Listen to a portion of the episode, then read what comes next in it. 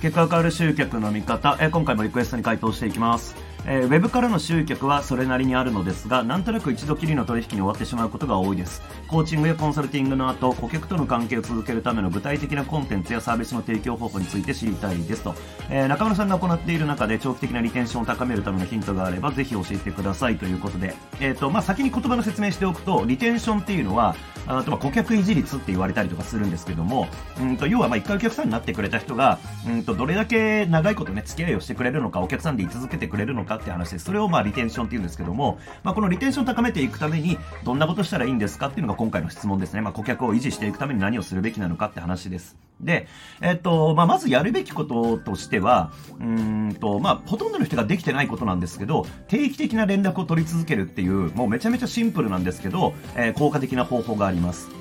定期的な連絡を取り続けるっていうことですね。で、まあ、これは、例えばまず一つやれることとしては全体メルマが送り続けるっていうのがありますよね。そもそもね、あの、例えばプロモーション頼りの人、えープロダクトローンチでなんか何千万売りました。それでウハウハですみたいな感じの人たちのほとんどって、えーメルマが継続してないんですよ。まあ、一部の人はやってますよ。ただ、とりあえず、1回のプロモーションで2000万ぐらい売りました。年商、月賞2000万達成ですみたいなこと言って、えー結果、まあ、1年のうち1ヶ月しか売り上げ立ってないみたいなタイプの人っていうのは、このメルマガやってない人がほとんど。で、これ結構意外と多いんですよ。で、そういう人たちっていうのは、まあ、やっぱりその新規顧客毎回プロモーションのたびに集めなきゃいけないっていう感じになってるんですよ。で、それなんでなのかっていうと、結局メルマガで定期的な連絡取り続けてないから、うんと、リストとの関係性ができない。だからまたプロモーションで、えーなんか一生懸命リスト集めなきゃいけない。広告たくさん使わなきゃいけない。で、当たったら、まあ、ウハウハだけど、外れたらもう地獄だよね、みたいなビジネスになっていくって感じなんですよ。そう。だから、えーまず全体メルマガ普通に継続しましょうって話。これがまず第一でやるべきことですね。そのリテンションって意味でも。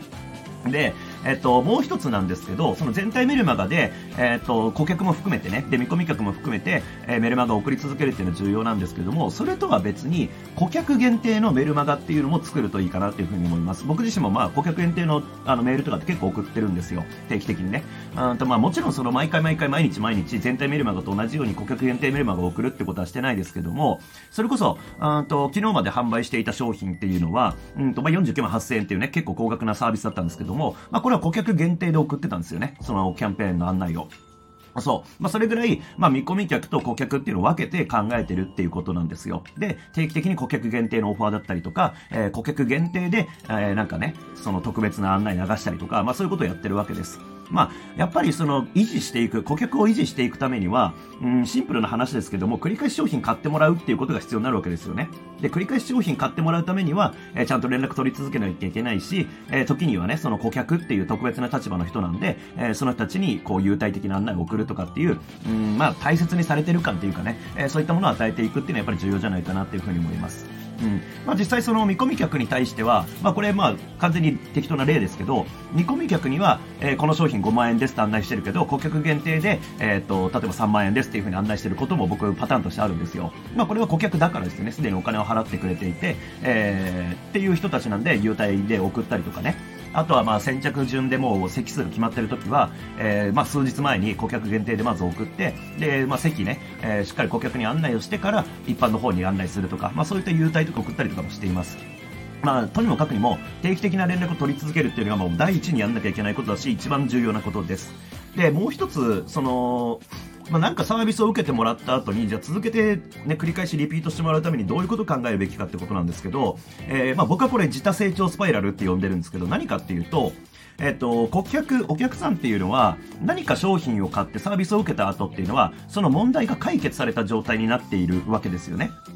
まあ、まずその問題が解決された状態になっていなければ、あなたから何か学ぼうっていう動機はもう発生しないですからね、この人に話聞いても意味ねえわってなっていなくなっちゃうわけなんで。だから、まあ、前提として、まあ、何か問題が解決された状態になっている人がいるわけじゃないですか。で、その人たちに対して、また同じオファーは通用しないわけですよ。なぜかっていうと、もうその問題は解決されていて、次のステージに進んでいるからです。その時、僕たちが考えなきゃいけないのは、じゃあこの人が、この問題が解決されたと。じゃあその次どんな問題が発生するんだろうかっていうことを常に想定しておかなきゃいけないっていうこと。だから A さんっていう人が、じゃあこの3ヶ月のコンサル受けてくれた。そしたらまあ3ヶ月がこうなってるよね。とか、まあその、まあ3ヶ月のじゃあ契約が終わる前ぐらいには、えー、こういう状態になってきたなってなったら、次の提案として、今ここまで来ていて、こういう状態になってますと。で、今度やっていくと、こういう問題が出てくるから、これ対処する方法を、じゃあ今度一緒にやっていきませんかみたいな感じで、まあ相手の成長に合わせて自分のオファーっていうのも成長させて、えー、やっていかなきゃいけないと。まあ螺旋階段のようにね、お客さんの一歩先を常にこう歩いてる状態みたいなのを作っていく必要があると。うん、だから、あの、本当にリピートを生んでいきたいんであれば、あなたは勉強し続けなきゃいけないってことです。簡単に言うと、お客さんが成長しました。そしたらもう私から教えられることは何もないわってなったら終わっちゃうわけですよ。だから常に顧客の一歩先を行くように、えー、もう前もってなんか自分も実践者でなきゃいけないしっていうこと。まあ当たり前の話ではあるんですけどね、勉強し続けるなんてね、あの、提供者であれば当たり前ですから、えー、それやんなきゃいけないんですけども、まあそれを意識的にちゃんとやっていこうってことですね。そしてオファーとしても、えー、相手がこうクリアしたことの、え、次の課題、次の問題、それに対してできるようなサービス、オファーっていうのを、えー、提案していくっていうことが、まあ、重要になるかなと思います。まあ、このあたり僕もね、商品、ラインナップを整えるときにかなり考えていることであって、まあ、A っていう商品を買ってくれたら、えー、次こういう状態になるから、この B って商品を買ってほしいな、B を買ってくれた人にはこれ C 買ってほしいな、みたいな感じで、まあ、そういうなんかちょっと成長のね、ステップの、うんと、ラインナップになってるんですよ。まあ、そんな感じで僕も考えてるんで、まあ、リテンションっていうか、顧客の維持ね、え、していきたい、リピーター増やしたいって場合には、まあ、今日の話をちょっと参考にしてくれるといいかなというふうに思います。ありがとうございます。